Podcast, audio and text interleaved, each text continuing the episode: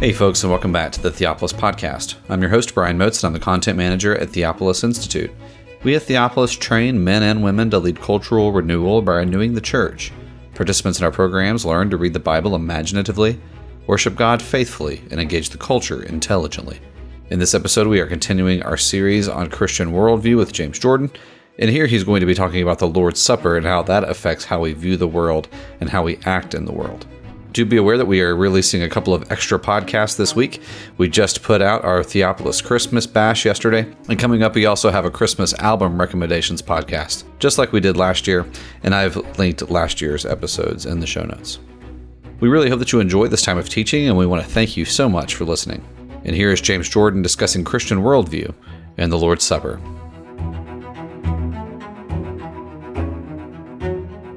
This is a class in basic Christian worldview. And uh, we have been talking about the way that the Bible looks at the world, and we've started at the center.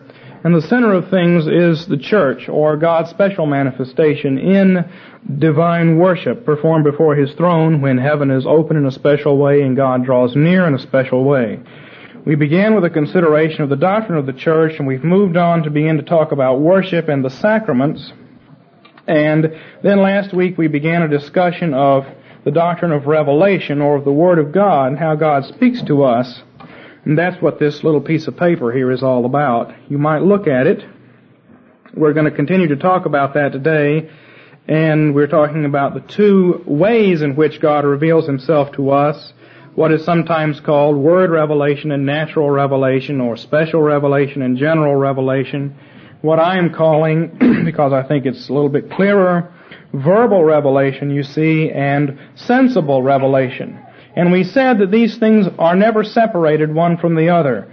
God tells man in his general word of the cultural mandate to take dominion and to rule the earth. Simultaneously with that, God reveals himself in providence, in the creation. If God was not revealing himself in the world, the word that he spoke to man, man could never apply. God says, don't eat that tree. You've got to be able to tell what a tree is. And so two things are necessary. Sensible revelation and verbal revelation. The thing and the understanding. And then there's the special word that God gave to Adam in the garden, what we would call the sabbatical area of life, as opposed to the cultural, what man does before God's throne at certain special times. And in connection with that, the command was, don't eat of the wrong special tree, the tree of the knowledge of good and evil, but by implication you should enter into the proper special tree, the tree of life, which later on in the Bible is identified as a sacrament of God, and enter into God's rest. And so in connection with that, there were two special trees, which were the special signs. So there's the Word, and then there's the sign, the sacramental sign of some sort. After the fall of man, redemptive revelation was attached to the Sabbath because redemption is designed so that man can attain the rest which he failed to attain before the fall because of his sin. It was never an attainment on works, but it was a matter of persevering in proper faith and doing the things that faith requires. Faithful works. Covenant loyalty, whatever you want to call it. And here we have the verbal revelation, which is the proclamation of the gospel. And the gospel is not simply forgiveness, but primarily it's that God is both just and the justifier of his people, and thus it involves a proclamation both of vengeance and of salvation. It involves the proclamation of his justice and the enthronement of his kingdom on the earth, which is blessing to some and wrath to those who refuse to believe. And then there are special signs attached to this proclamation, miracles and sacraments. In the Old Testament, miracles always seem to accompany this proclamation. Miracles or some other special sign. And in the New Covenant, that special sign, all those special signs that took place in the Old Covenant are rolled up into two, the sacraments. The sacrament of coming through the door and the sacrament of sitting down at the, of sitting down at the table. Now the points to keep in mind, just to go over this again. First of all, the special signs are never silent, but are always accompanied by verbal revelation. You know, if you go into a dark house and you see something over in the corner and you don't know what it is, it might, it can make you feel very uneasy until you have a word for it. Adam was supposed to go out and put words on things because language is the way we come to understand the world. And yet the world is also there. And so God, when He gives signs, whether it's a special memorial pillar or a memorial ritual or a memorial day or any other sign that God gives is always accompanied by verbal explanation so that we know what it is and what it's a sign of. On the other hand, and this is something that we as Protestants tend to neglect, verbal revelation is never separated from the special sign. Never in the Bible.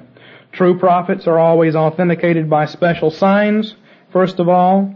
B, let's just read this down to get it before our minds. Even though God's word by itself is absolutely certain, He confirms it with an oath, which is a sort of an addition to the word of God. And it's not just added on because of our sinfulness, it's added on because this is the way God reveals Himself. A testimony of two witnesses. See, when the word was preached to Adam, the sign was clothing with skins. When the word was preached to Noah, the sign was the rainbow. Always together. When the word was preached to Abram, the sign was the sacrament of circumcision. The sign of sacrifice and sacrament, as we discussed it, was attached to the word throughout the Old Covenant. And then there are other things that we could look at if we wanted to spend a year and a half in this particular subject. Other special forms of sensible revelation include miracles. We spent time on that last week. Memorial pillars and stones, all the washings for cleansing, all the sacrifices, the fulfillment of predictive prophecy. All of these are things that go along with the Word which attest it and are inseparable from it. In the area 30 to 33 AD, the special sign was the person and miracles of Christ. After Pentecost, the special sign or presence of miracle is the sacraments. That is sort of what's important for us. Thus, three, this dual revelation forms the testimony of two witnesses. There is not a, this is not a condescension to our sinful weakness, but is a reflex of the one and manyness of God. God comes to us in one way. We might say He comes to us in the Word, and then we look into that and we find that the Word manifests itself in various ways. And I don't mean that to be a direct analogy to the Trinity, but simply that there is unity and diversity in the way God reveals Himself to us. The bottom line is that God's revelation is distorted when preaching and sacraments are separated. That is our topic this morning. Now last week we spent most of the hour talking about miracle. We found that miracles are not a violation of any natural laws. When God made the universe, He did not stick certain laws into it so that it runs by itself, which laws are investigated and summarized in modern science, which modern science starts with this presupposition. There is no such thing, eh, there is no way to accommodate Christian faith in modern science because of the presuppositions of modern science. Modern science presupposes natural law, and there is no such thing as natural law. There are simply covenantal regularities established in Genesis chapter 9, where God says He will do certain things the same way all the time so we can count on them. When we assume that uh, this watch will fall when I drop it, that's because God pulls it down, or God pushes it down, or God's angels pull it down, but it's not because it automatically goes down because of inbuilt laws. There are no inbuilt laws. There are simply covenantal regularities that God has covenanted with us. He will do things the same way that we can count on them, and therefore, counting on them, we can move forward in the cultural mandate. That's a mandate, therefore, is an, the cultural mandate when we fulfill it is an act of faith. We believe that God will do, cause things to happen the same way all the time, except when He chooses to make iron float to the top of the lake or the other things that he chooses to do, which are different from what he usually does. And when God does something different from the way he usually does it, we call that a miracle. And those happen as attesting signs to the Word of God. Now, the equivalent to that is the sacraments, and I'm not going to repeat all that that we had last week. Let's talk this week for a while about liturgy and language and the Lord's Supper. And some of this is review, but I want to take it a few steps farther. We have seen that liturgy in worship is conversation with God. Liturgy is conversation with God. It's not mystical in character, it's linguistic in character. God speaks to us, we return speech to Him. Our liturgy is a dialogue between God and us. God speaks, God tells us, guides us in things to say back to Him. If we rebel and say the wrong things back to Him, He curses us. If we are faithful and say the proper things back to Him, He blesses us. But God speaking to us is not merely words that come in the ear, but it's a holistic kind of speech, And that's what we need to look at today. And our re- the speech we return to God is holistic in character. It's not simply language. Now we've seen further that this conversation between God and us has a performative character. There are various kinds of language, aren't there? There are questions. I can ask you a question, that's a kind of language. Questions are neither true nor false. They're not inerrant. There's no such thing as an inerrant question. There are authoritative questions. They're questions that probe deep into the soul, such as Adam, where art thou? Or Simon Peter, lovest thou me? Those are questions that probe to the soul, but they're not errant or inerrant. They're applicable or inapplicable. They're good or bad. They either have, they might be confusing questions, but that's what questions are like. Then there are propositions. Propositions, by definition, are either true or false. They're errant or inerrant. When we say the Bible is inerrant, what we mean is all the propositions which claim to be from God and not from, say, the devil, uh, are inerrant. But then there is performative language. Would someone like to remind us of what performative language is? Performative language is things like, I baptize you in the name of the Father and the Son and the Holy Spirit. Reporting that would be, last night we had a baptism in the church and I baptized so and so in the name of the Father and, the Son, and of the Son and of the Holy Spirit. That's reporting and that's informative language. But the performative language actually is the baptism. Or, I now decl- pronounce you man and wife. That performs an act. Before that language was spoken, they were not married. Afterwards, they were. Before the baptism, the child is to be counted as and treated as an enemy of God. After the baptism, the child is counted as and treated as a member of the covenant. Baptism does something to us. It puts the child from sin and death into the covenant. We don't say what it does to the heart, but we say what it does to the covenant. Now these are performative acts, and we went through our entire liturgy and we saw that everything we do is performative. God speaks to us words of command. We say back to Him confessions of faith. Confessions of faith is a performance, something that we do. If we falsely confess, then we're judged. God gives us food, we eat it. These are things that we do. Now, our problem is that we have a very simplistic, we have inherited a simplistic and false separation between faith and works, which boils down to a distinction between language and activity. What is faith? Well, faith is committing yourself to Jesus and trusting in Him. And what are works? Well, works are going out and doing things. Now, the Bible doesn't separate it that way. When the Bible talks about works being bad, it means works which are have the wrong attitude, the wrong faith going along with them. Faith, there are acts of faith and there are attitudes of faith. And these things always go together. A man who has the proper attitude will have the proper actions.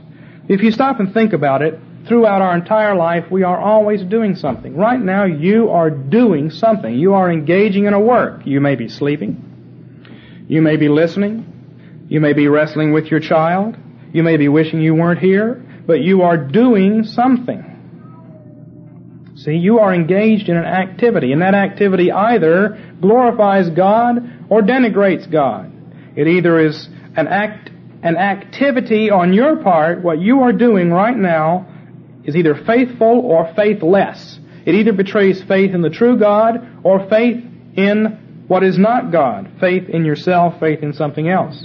Thus James can properly say in James chapter 2 that there is no truth, faith without true works. And where we see false, false works, that indicates false faith. But what we mean by faith and works always go together. That's why we talk about faithfulness, because when you talk about faithfulness, in your mind that embraces what you do as well as what you think. Men are always doing something, and they always have an attitude about what they're doing. Attitudes and actions are inseparable. And throughout your entire life, except when you're asleep, you are, you are acting and you have an attitude. The question is not, do our attitudes save us and our actions don't, but what is the faithful act attitude complex and what is the faithless act attitude complex? Now there may be some confusion because of sin. In other words, there are times when people profess the wrong thing and then they go out and do the right thing. And then there are times when people profess the right thing and go out and do the wrong thing. Jesus calls attention to this in Matthew chapter 21, a passage I'm sure you're familiar with. Let me just read it. A man had two sons, and he came to the first and said, Son, go work today in the vineyard. And he answered and said, Certainly, but he did not go. And he came to the second and said the same thing. But the second said, No, I will not. And yet afterwards he regretted it and went. Which of the two did the will of his father? They said the latter. Now, of course, that's talking about the Jews and the Gentiles. But it applies to all kinds of situations in life. There is no question but that because of sin, acts and attitudes get confused. And yet, these things go together in the Bible. The man's true faith was demonstrated by his works. Now, we have seen, just to repeat again, that when God speaks, He always does something along with His speech. When He does something, He always speaks along with it. God never does anything without giving words to interpret it. God never gives words without doing something to back it up or to seal it. A form of interpretation. Now we who are made in the image of God must do the same thing. When we respond to God, we say things and we also do things.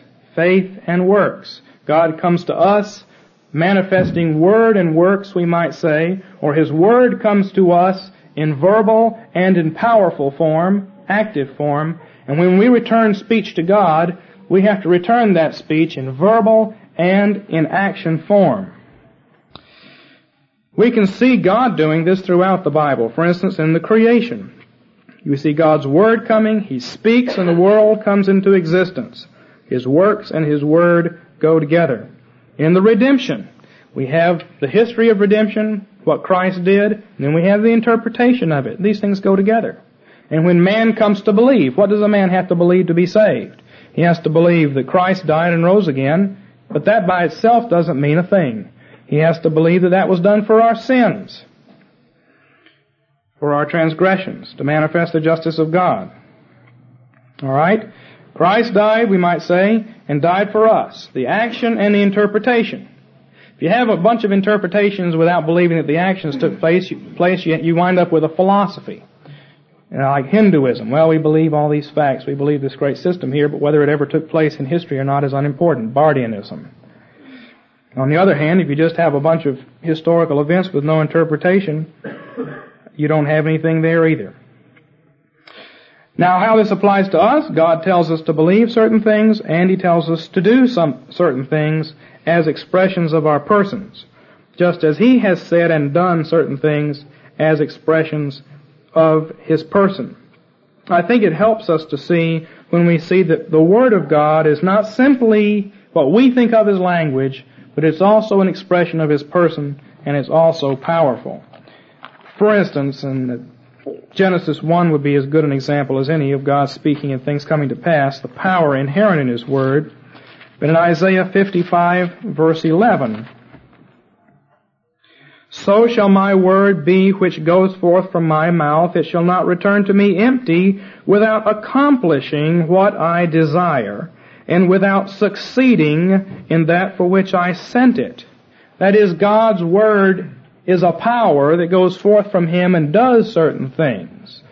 Now there is a philosophy that separates these things and says there's a power word and there is a language word and they're different. The Bible never separates. The Bible says whenever God speaks language, things happen. And whenever God does things, language accompanies it. But the, the Word of God is not only authoritative, it's also powerful. It does things. And the third characteristic of the Word of God is that it's self-expressive. John 1 1, in the beginning was the Word, the Word was with God, and the Word was God. Where God's Word is put forth, He is present. Now, those are the characteristics of God's speech, we might say. Three characteristics. It's communication, it is His presence, He is present there, and it involves actions. Things happen or things are done when God speaks. When His Word goes forth, it does things. So that works, God's works, God's communication, and God's presence are together. And there are three aspects of His Word. Now, we as the image of God have the same thing. When we return speech to God in worship or in life, three things need to be present. What we say and what we believe, our heart must be in it, our person must be in it, and our actions or our works must be in it. And these things all go together. They are inseparable in the Bible. So it's, there's a false dichotomy, you see, in saying, well, we are saved by faith and then works are over here. No, we are saved by personal commitment, faith, works complex, when it's true, in the true God. True faith is faithfulness or covenant loyalty. Now, this is particularly true, we maintain, in the special area of life, the miraculous area of special worship. What is done? That is, we might say we speak to God, we hear God's speech, we return speech to Him in prayer, but apart from the personal engagement in worship, which we can confess, and the second area, the speech that we give, what are we to do in worship? What is the doing part? See? God comes to us with language, doing, and personal involvement. We go back to God with language, personal involvement, and doing. What do we do in special worship? What does Jesus say to do? Well, that's not hard to figure out. It's in 1 Corinthians 11. We better turn there. We'll be there for a while. What do we do? Well, we could go through the liturgy and see the different kinds of things that we do because, as we said, all of our speech is performative in character. But there is one preeminent thing that we're commanded to do, one act, one work, to work the works of God, as Jesus put it. And this work doesn't bind God to us so that He has to save us in any Roman meritorious sense, but it is the preeminent expression of covenant loyalty, covenant faithfulness. 1 Corinthians 11, and we'll just read 24 and 25. And when he had given thanks, he broke it and said, This is my body, which is for you. Do this in remembrance of me. In the same way, the cup also after supper, saying, This cup is the new covenant in my blood. Do this as often as you drink it in remembrance of me. Now, that is what we do. Now let's just break that down and look at what is done in this ritual. Alright? In the Bible, when Jesus inaugurated the Last Supper, there is what uh, liturgists call a sevenfold action. We think through it, seven different things happen. The sevenfold action in the Lord's Supper. First of all, Jesus took bread. Then he gave thanks for it. Now, let's just repeat ourselves from last time. He didn't bless it in the sense of laying a hand on it and consecrating it, but he gave thanks for it like grace before meal. Then he broke it and he gave it. That's four. Taking, giving thanks, breaking, distributing. Alright? Then he took the cup, that's five, he gave thanks for it, six, and he gave it out, seven. Now right away in the church, this sevenfold action is reduced to four. Four things. Take the bread and wine, give thanks for the bread and wine, break the bread, and then give the bread and wine. Now the reason that that reduction took place is because when Jesus inaugurated the Last Supper, he did it as part of a meal. And there's no in fact, the Bible seems to indicate that the breaking of the bread and passing the bread around and the giving of the cup were separated as different parts of the meal. So there was other things going on. And I suppose if we wanted to have a love feast in the church and have the Lord's Supper as part of it, uh, that could be done too in two separate actions. However, the church right away uh, coalesced these things into one meal as part of the worship service, as the sacramental part of the service, and uh, didn't see any need to make two separate actions out of the bread and the cup. Now we lose something in that because the bread and the cup mean different things. Uh, the bread signifies not only the body of Christ in the sense that um, we feed on Him personally, but it also signifies the church, and that we all are members of the body. And the distribution of the bread means that uh, is a sign of fellowship one with another. The cup doesn't mean that. We don't shed blood for each other. Uh, only the blood of Christ um, can save us. And so there are differences in meaning between the two elements, and yet the church is generally speaking uh, put these things together. Now let's look at our liturgy and see where these things take place, because these are the actions which are done. Look in the first part of the liturgy at page 13. Now this is something of a review and an expansion of what we did a couple of weeks ago. Page 13 of the liturgy, we have uh, a form of the kiss of peace here. The peace of the Lord be with you and with your spirit.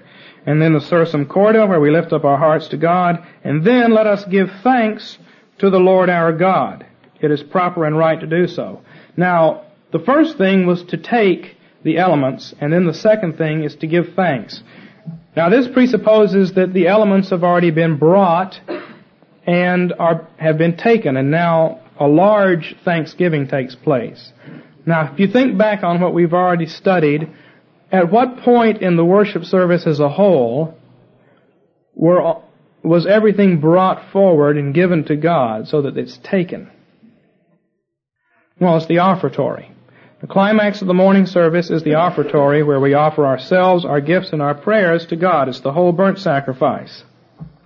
And there everything is brought down and it's taken.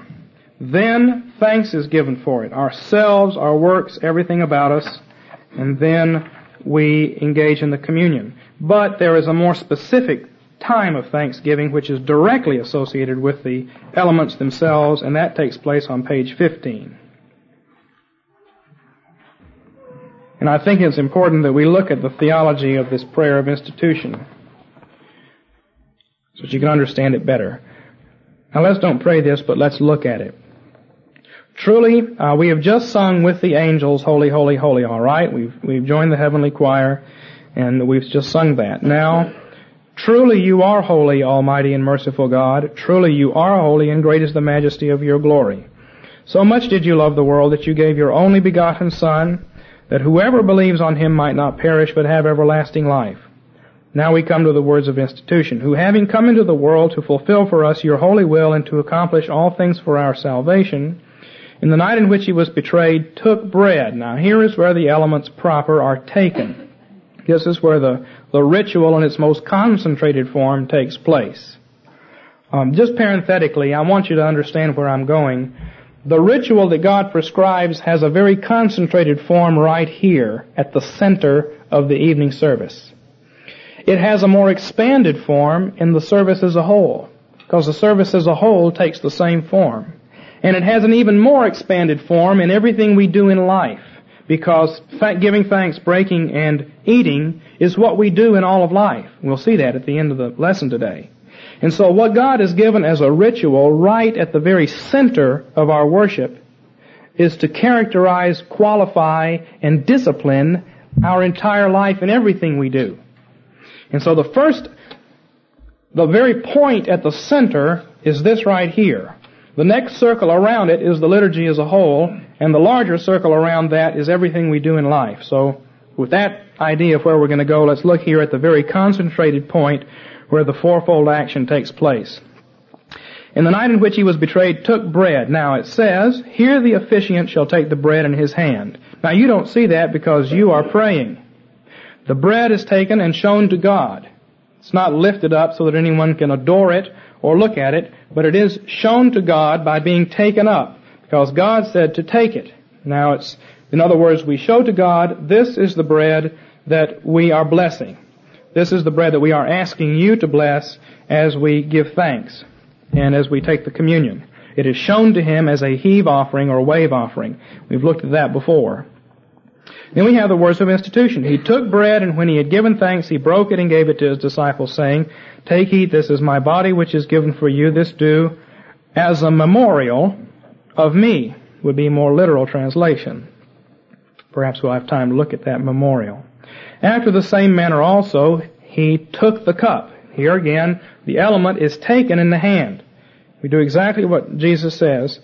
Take bread, take the cup, that is, to display to, to, for God's eyes that this is, these are the elements that we are going to use in the sacrament, in obedience to His command. And when he had given thanks, he gave it to them, saying, Drink of it, all of you. This cup is the new covenant in my blood, which is shed for you and for many for the remission of sins. This do as often as you drink it in remembrance of me. This do. Now, we come to the second part. Take it, give thanks. Notice the next paragraph. We acknowledge, Heavenly Father, that this is the memorial which shows forth the death of your Son. And so we remember His salutary precept, His life-giving suffering and death, His glorious resurrection, ascension, and enthronement, and the promise of His coming again. We give thanks to you. Now this is grace before meal, but in its most concentrated form. We give thanks to you, O Lord God Almighty, not as we ought, but as we are able. So we've made a confession about the fact that this is the memorial. Now, it's not to say that the bread and the wine as they sit here on the table are the memorial. They're not. We'll come to that in a minute. But the service is a memorial. We give thanks to you not as we are, but as we are able, and we beg you mercifully to accept our praise and thanksgiving. We ask that you bless with your word and Holy Spirit us who are your servants, and of these your own gifts of bread and wine. Why? Because the bread signifies the church. And so the body sacramental and the body mystical are both to be blessed. Down at the bottom of page 16, the communion. Then shall the officiant place the bread into the hands of those distributing it. Now at this point it's broken. There's no breaking which is done before your eyes. And the reason for that is that the breaking of the bread does not signify the death of Christ. Nowhere in the Bible. Not a body of, not a bone of his body was broken. The breaking of the bread signifies the distribution of the church one to, one to another, so that uh, we feed on each other in fellowship as we feed on Christ. That is, there's a mutual incorporation or community that takes place in Christ. And this is for the purpose of distribution. But it's broken here, and then it's given. And the wine, the blood of Christ, is also passed out and given. And you are exhorted at this point to feed on him with your true, with your whole purpose, whole person. Take and eat this in remembrance that Christ died for you and feed on him in your heart by faith with thanksgiving. Feed on him with the whole person. Now that is the most concentrated form of the fourfold ritual. But, as we have seen, when God takes the trouble to establish that ritual, it is a discipline which extends out into all of life. I'd like to say just one word about what this does in verse 26 of 1 Corinthians 11. For as often as you eat this bread and drink the cup, you proclaim the Lord's death until he comes. Now this is sort of the heart of Protestantism here, I think, to understand this properly.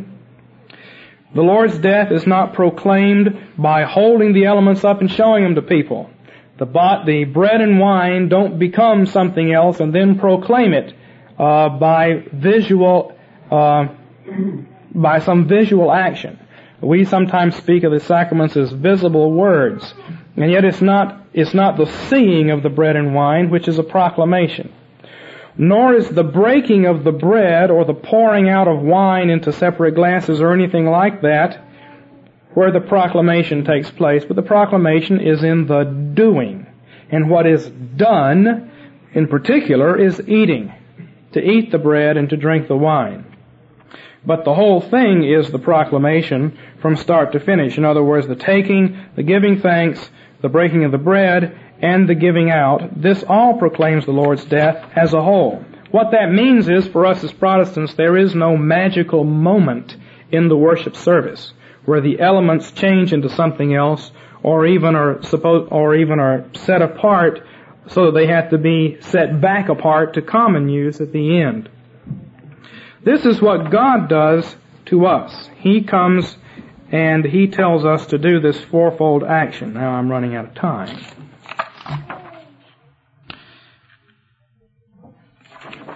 I'm going to have to cut something out here. This is a memorial that God has established. God takes the initiative. God always takes the initiative in establishing this memorial. He says, do this in remembrance of me. That's, I'm going to have to summarize here. But that does not mean, when you do this, that does not only mean, when you do this, think back and remember. In other words, this is uh, an aid to meditation. Uh, in the medieval church, the sacraments become aids to devotion, aids to meditation. They also become that in Protestant churches very readily.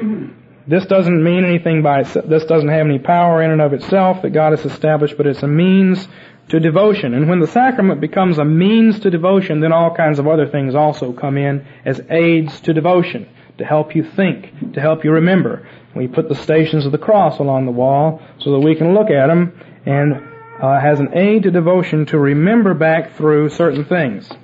That's not quite what this word remembrance means. It means as a memorial. And this is what we don't have time to do. But if we looked at the Old Testament, we find that God establishes various memorials. Sometimes He sets up a pile of stones and says, this pile of stones will be a memorial. And the memorial is there whether anybody sees it or not. It's there whether anybody takes any notice of it or not. People walk by and say, hmm, a pile of stones and pay no attention to it. And yet, God established it as a memorial. It's like a flag is planted there whether people see it or not. Similarly, in Exodus 3:15, when God gives his name Yahweh, I am that I am, that is his memorial name. In Exodus 12:14, he establishes a certain day as a memorial day. In Exodus 13 verse 9, he establishes a ritual as a memorial ritual. The point of this is that God establishes this. This is the way God's Word comes to us in speech and in doing and then we do something back to God as a word of response. Now, all of these Old Testament doings are rolled into our sacraments. There are all kinds of things they were supposed to do, all kinds of memorials that they had. God came in all kinds of different miraculous memorial oath ways to confirm His word to them. For us, He comes in one way. That is, in two ways, baptism and the Lord's Supper. But let's set baptism aside and talk mainly about the Lord's Supper. That's where God comes in this doing fashion. What do we do back? Well, we do the fourfold ritual of the Lord's Supper. Now, what happens, has happened in church history, and has brought us to the pass that we're in in Protestantism, the church tends to fall either into doing without saying, or into saying without doing. That is, it tends to pick one side of this twofold revelation of language, communication, and activity and take one without the other. So in Eastern Orthodoxy and in Roman Catholicism, all the preaching, all the explanation, all the theology simply fell out as far as the church went. You had theologians cloistered away here and there, but it's not in the church. You have a real elaborate liturgy, but you don't have any type of teaching. What happens then is that false teaching and false understandings arise. You've got certain things that you're doing, but you don't understand them properly. Men being sinners, wrong understandings start to come up around these things. You know, it's interesting. In the Roman Catholic Church, they do exactly the same thing that I'm talking about doing. They take it, they give thanks for it, they break it and they pass it out. The fourfold action is still there. But the entire interpretation of it is wrong. Because the interpretation side of it has been lost and then satanic misinterpretation has been fed in. Now the problem, in, and then once that happens, when this, the liturgy ritual in its most concentrated form begins to expand outward into a larger liturgy, around it, that is the whole worship service, that becomes fairly perverted.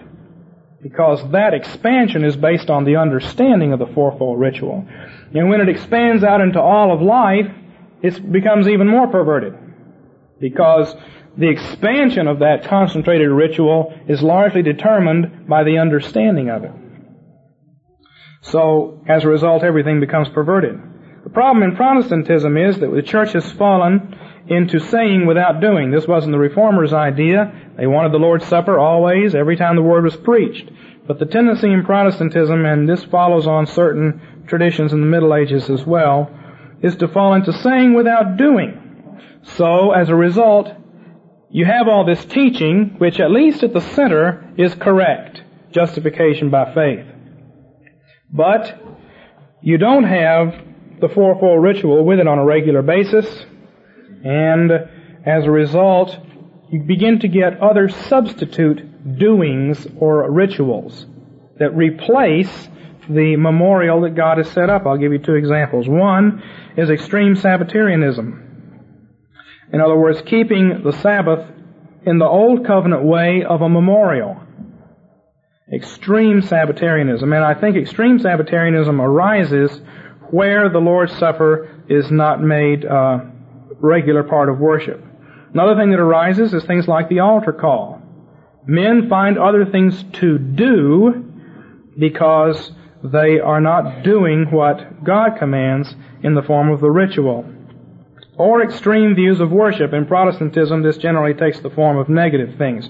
You can't do this and you can't do that. You can't sing hymns. You can't have musical instruments. You can't do this you can't do that. then there's this feedback, you see, just as you had it in the highly ritualized churches where the ritual is misunderstood and then that feeds back and perverts the liturgy. So you have it in Protestant circles where the liturgy isn't ever done and new liturgies come up to replace the one that God established. Then you have a feedback into doctrine and what that feedback is is a separation of faith and works. Because we aren't doing what God has said to do on a regular basis, doing becomes unimportant. All that matters is some type of meditation or having a notebook full of all kinds of Bible truths. But doing is less important. And uh, the result of that in the church has been a very passive type of worship where you sit and listen. The result of it in Protestant civilization is that the church doesn't do anything. In Protestant civilizations, the church doesn't do anything. And you just contrast it. Go to Latin America. What does the church have? Hospitals, schools, everything. They're perverted, we would say. But the church is doing all kinds of stuff. In Protestant civilizations, the state does everything.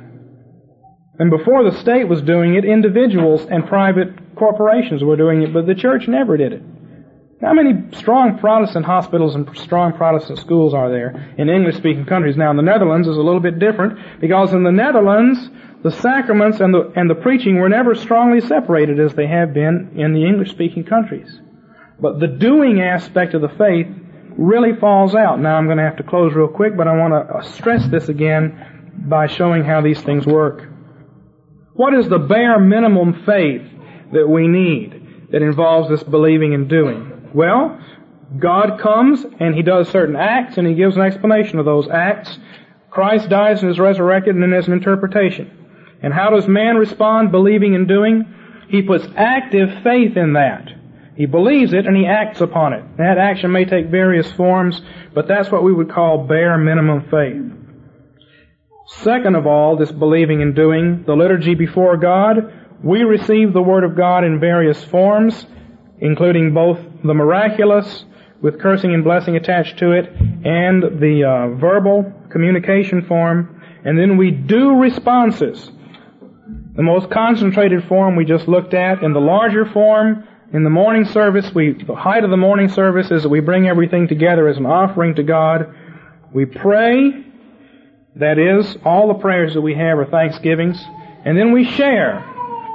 All the forms of sharing in the church have to do with the breaking of the bread and the distribution of the bread, and we enjoy. Those are the four things. Enjoy, that is, take in the bread and wine. How does this flow into all of life? Well, we receive God's Word, which comes to us in the two forms, and then the fourfold things that we do. We work with the creation, that's the taking. We take what God has said out there. God has given us this entire world to take and to use to His glory. We give thanks in all things. We share, that's the breaking and distribution, sharing with one another. And I don't have time to go into that, but the sharing of the bread corresponds to the way we would share material goods with each other, and the sharing of the blood of Christ has to do with the way we would sacrifice for each other. Uh, Protestants are real weak in this area. And then we enjoy the creation that God has made. That is, That's the fourfold action. And that's in all of life. When you don't have that at the center of life, you don't have it out in the broad extremes of life. When it gets warped and distorted in the center of life, it gets warped and distorted out in all of life. The result is the church is weak. The gospel isn't clearly understood because people aren't acting in a way that would help them to understand it. Thank you again for enjoying this episode of the Theopolis Podcast. For more information and for more content from Theopolis, you can check us out online at theopolisinstitute.com. We release new articles every Tuesday and Thursday on our blog, so you'll want to make sure to look out for those. You can also find us on Twitter at underscore Theopolis and on Facebook if you just search for our name. If you've been helped, sharpened, and encouraged by this podcast, we'd really love it if you would go to iTunes and leave us a review. It just takes a few seconds, and it really will help us along in getting our content in front of new listeners. That's all for now, friends. We really look forward to being with you all again in the next episode. And as always, thank you so much for listening.